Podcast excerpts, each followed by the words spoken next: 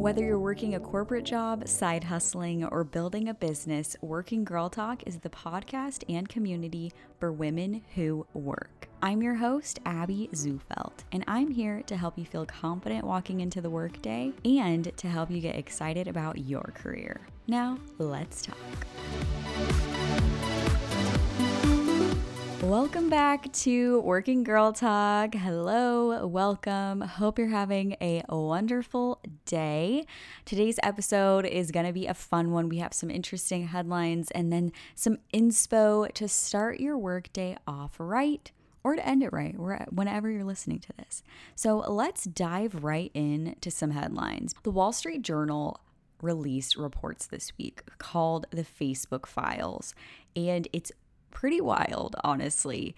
And there's a lot in here, but I'm going to talk about just some of the main points, the main takeaways. A lot of people are reporting on this.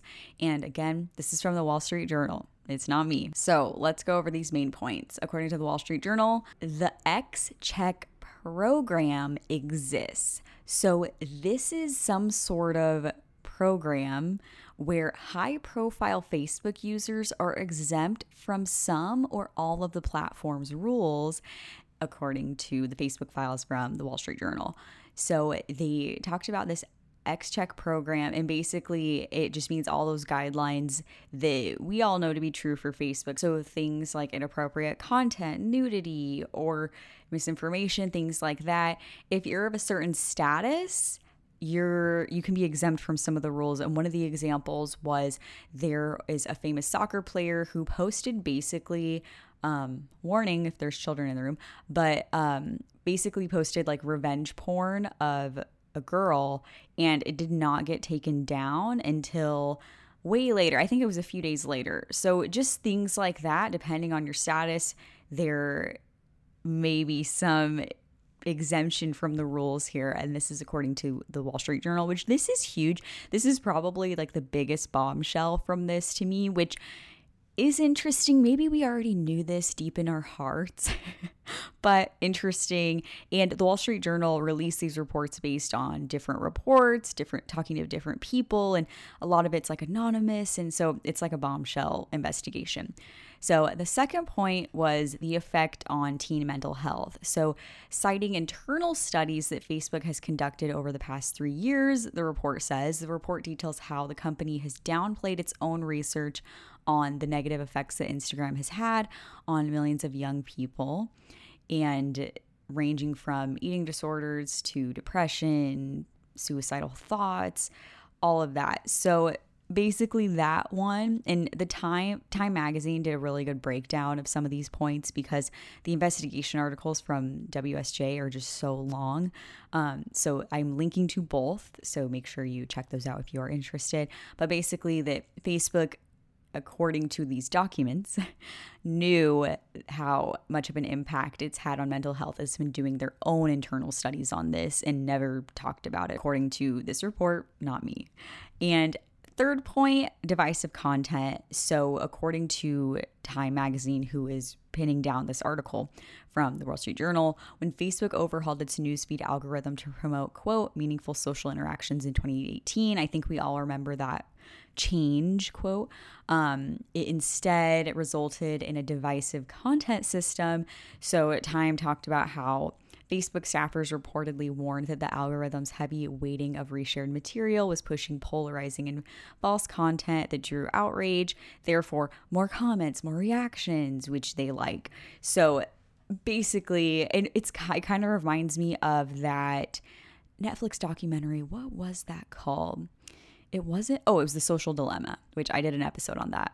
So scroll back a bit if you want to hear about that, my thoughts on that. But it kind of reminds me of The Social Dilemma, how it was kind of talking about you see what you want to see, so you're only seeing different perspectives. So basically, if you see something you don't want to see, divisive thoughts, so maybe a little contradicting, but that's what this report is saying, that Facebook likes divisive content because that gets more reactions, which I wouldn't necessarily be surprised by this, because anything that's going to make somebody stay on for longer, make them comment, that means they're getting fed more ads, which that's how Facebook gets more money. And then And that's just an opinion, and not trying to get in trouble here. But yeah, so that's what the Wall Street Journal and Time Magazine said, that basically promoting this divisive content to get more reactions. So those are just a few of the points. Definitely check out this Wall Street Journal investigation. It's pretty interesting. My thought is really the most like shocking one is the X Check program, where basically they allow certain people to get away with more than the average person, and which I've talked about that before, how toxic that environment is of those Facebook content reviewers anyway, because they have to deal and look at so much terrible content every single day. So it's this interesting battleground where some people are, it's okay if they post that and other people aren't. So very interesting. Check out the article. Now let's move on to some lighter news topics. Delish.com. Yes, this exists, and it's, we need this foodie news, so this is great. Burger King is releasing its own line of the celebrity meals. So you know I'm all about the celebrity combo meals, the BTS McDonald's meal. I was all about it. And we are back. Burger King is trying to get in on the action. So they are teaming up with 3 musicians, Lil Huddy, Nelly, and Anita. And they're calling it the Keep It Real Meals. And there are 3 different selections made by each artist from the brand's real menu, quote, each worthy enough to use their real names, not their stage names.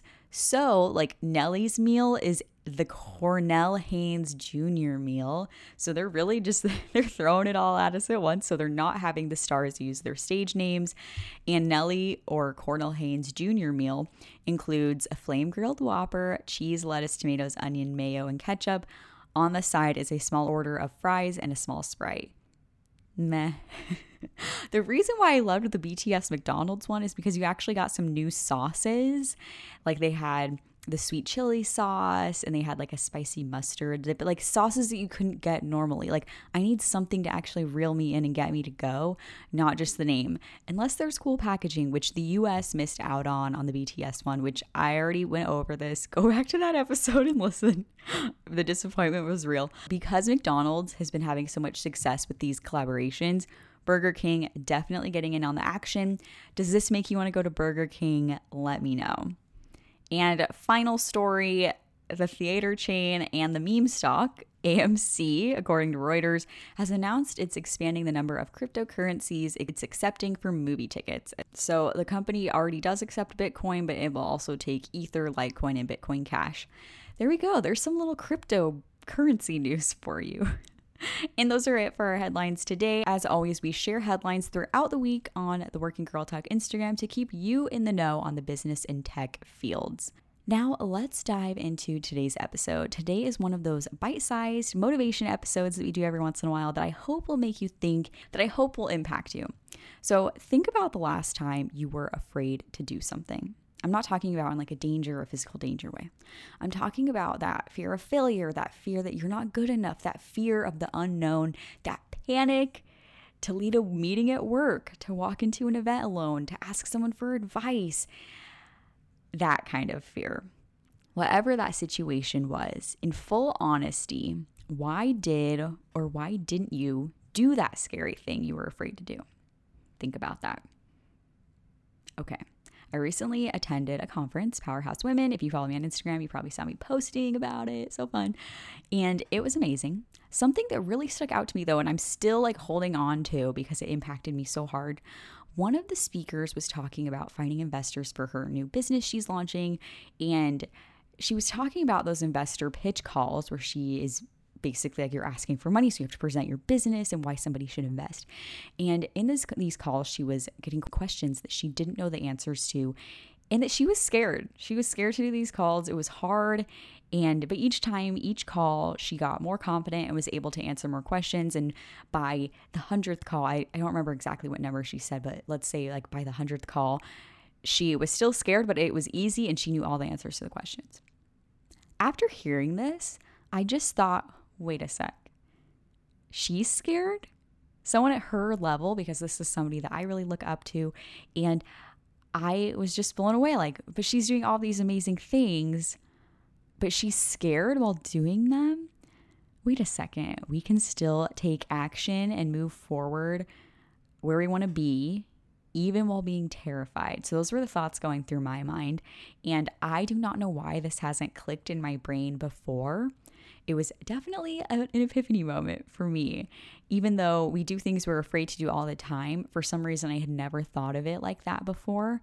And I know that I personally have an issue where I put things off because, quote, I'm not ready yet. And there's just that fear talking. And I have been using my fear as an excuse for a long time, I realized. And maybe that's why it hit me so hard that I think I forgot you can still move while afraid. When it feels more comfortable and less scary, I'll do it. I'll take action then. It just doesn't feel right. I'm so scared. Newsflash, that's never going to happen unless you move forward. How do you get rid of fear? You have to conquer it. Woo, going back to, I just picture like, what is it, like an old knight fighting a dragon? Cool. And sometimes you may not conquer it fully, but it will get easier. And so that really just stuck out to me that like, wait, she's afraid doing all of this. Like, I think for some reason, I just thought if you're at that level, you're so successful, you're launching all these businesses, you're not afraid anymore because you've gotten past that. Another speaker at this conference, Girl Confident, she's amazing, said something to the effect of, why are we trying so hard to be fearless? Let's be fear with. Take the fear with you, but don't let it control you. And again, like I'm paraphrasing a little bit, but that's essentially what she said.